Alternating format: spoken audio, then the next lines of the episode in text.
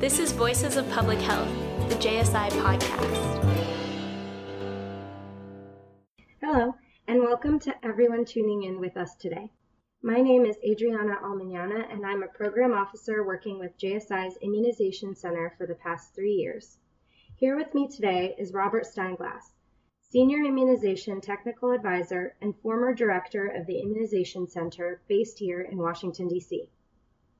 Robert brings a strong technical, programmatic, field, and global immunization perspective to the immunization enterprise. In a career spanning 45 years, he has been involved at all levels with most aspects of strengthening immunization programs by providing technical support to ministries of health and partners in about 50 countries mostly in Africa, Asia, and the former Soviet Union.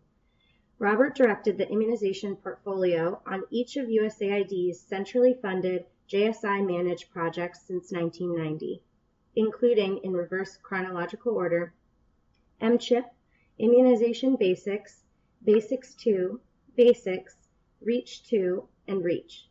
From 1979 to 1987, he was WHO Immunization Technical Officer in North Yemen, Oman, and Nepal.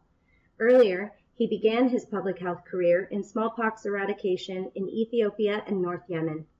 He has worked in 50 low resource countries and served on global advisory committees at WHO, UNICEF, Gavi, CDC, Institute of Medicine, and elsewhere. Robert has authored more than 30 peer reviewed journal publications and several book chapters on immunization. Robert, thank you for chatting with me today. Thank you. I'm looking forward to the conversation. So, just to start off, I wanted to ask how did you find your passion for immunization? Was there a certain aha moment that you had? Well, I was very, very lucky. I ended up serving in the Peace Corps in Ethiopia. I had actually requested Ethiopia on my application and public health. And as it happened, I ended up landing right in the midst of the smallpox eradication program, which is the world's greatest success in public health.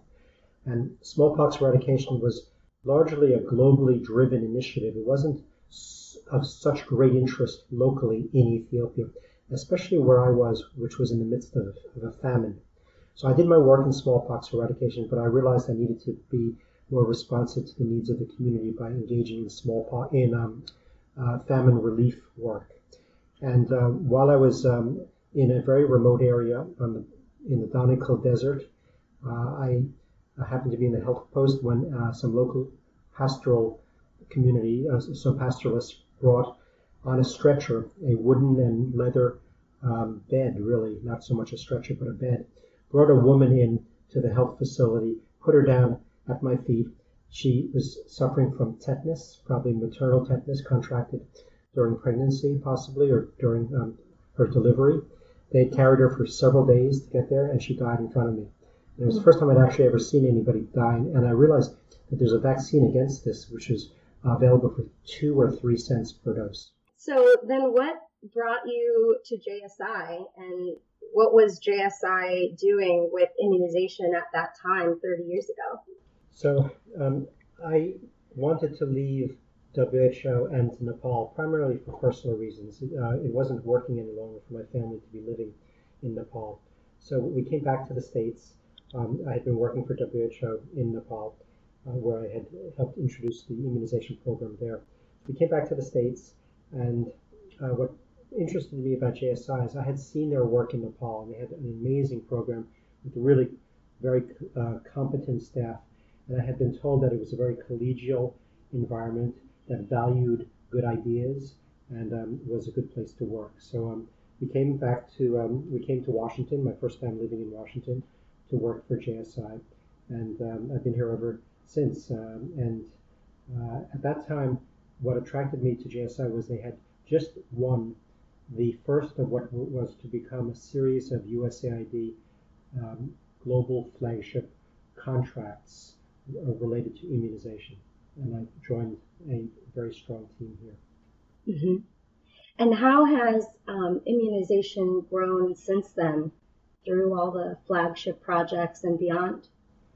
Well, the work with USAID was so very important um, because it provided myself personally, but our JSI staff an opportunity to provide technical support to more than 50 countries to build capacity to strengthen routine immunization systems in those countries.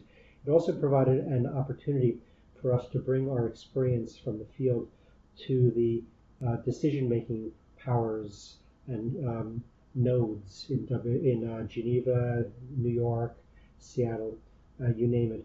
So it brought, uh, uh, gave us an opportunity to influence a policy and strategy formulation. Um, but it was limiting in some ways because our only client was USAID in all those years. These were a succession of five year contracts. Uh, so, about four years ago, uh, the penny dropped, and I realized that there were many other potential clients who would be interested in the kind of technical support that JSI is able to offer beyond USAID. So, for that reason, we created an, an immunization center at JSI a few years ago. And how has the work of the Immunization Center expanded or leveraged the work that was done under the USAID flagship projects? Right. Well, the USAID projects for the first 25 years that JSI was involved in immunization provided JSI with really very rich experience at national and subnational levels. And we were able to um, uh, parlay that experience and uh, interest other donors in contracting with JSI do the same sorts of things. And what our focus has been at JSI is primarily uh, routine immunization system strengthening, strengthening the routine immunization program as a part of the health system, not doing end runs around the system, which might work in the short term but aren't long term solutions. So, yes, we've been involved in specific disease control and elimination activities. Oftentimes, those sort of bypass the system and, and uh, use campaigns. We've been involved in those, but our primary focus has been on the routine immunization system, how to strengthen it as a health development effort and as part of the wider immunization, as part of the wider health system. And so, as you reflect on your upcoming retirement, what do you think is next for the world of immunization? What does the future hold um, globally and specifically in terms of routine immunization? Right. Well, I think uh, it's been a struggle, and um, the world uh, depends on who we talk to in the world. Uh, but I think right now, at the moment, there is increasing recognition that if we want to do all of the great things that can be done through immunization, if we want to introduce really important life-saving vaccines, new, newer vaccines, if we want to achieve disease control and disease elimination targets, if we want to take advantage of the platform that a routine, a strong routine immunization program provides to integrate other health interventions, if we, if we want to do all these things, we need a strong routine immunization program, and we need to strengthen uh, that routine immunization system. And I, am encouraged in, in my belief that uh, the uh, major partners that we work with in immunization, and certainly the countries recognize that to achieve all of those things, one needs to pay more attention than we have than we have been paying to strengthen routine immunization. Mm-hmm. Where do you see JSI fitting into that future? Well, we, I'm very encouraged. We have a great staff. We have uh, field staff in uh, about 25 countries. Uh, they're all local people, nationals, really well qualified, who understand the context in their countries. And on top of that, we have staff in Washington, and also we have some bilateral projects operated out of our headquarters in Boston. Uh, and so we have a really strong uh, across JSI group of immunization experts. On top of that, JSI has expertise in non-immunization areas such as logistics services, uh, health information monitoring and ev- evaluation, maternal, neonatal, and child health.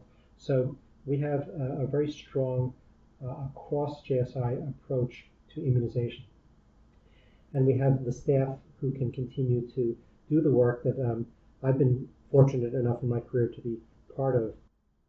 We've recently uh, promoted Lora Shimp to be the technical director. Laura is amazing. She's got uh, really strong technical expertise at country and global level. She's an expert in so many different areas, including data use, communications, um, human papillomavirus vaccine, and other vaccine introductions. Uh, she's uh, superb at backstopping countries, and she knows what countries need for them to be able to continue to provide good technical support and build capacity. So she's going to be the technical director. She has just started, and uh, Vanessa Richard uh, is promoted to be the managing director. And Vanessa is a superb manager uh, and will be in charge of the management and administrative sides, the contractual and financial sides, and also new business development. So I'm very uh, content that in addition to Lora and Vanessa and all the rest of the team, that uh, I will leave JSI in very good hands.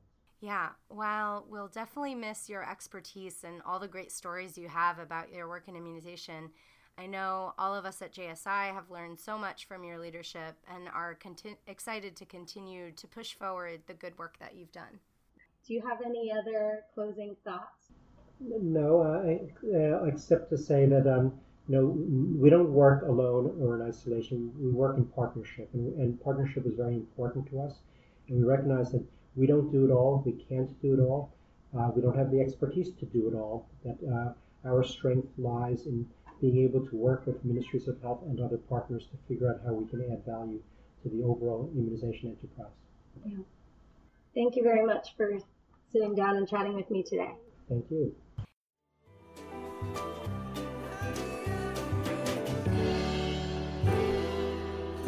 Thank you for listening to Voices of Public Health, the JSI podcast.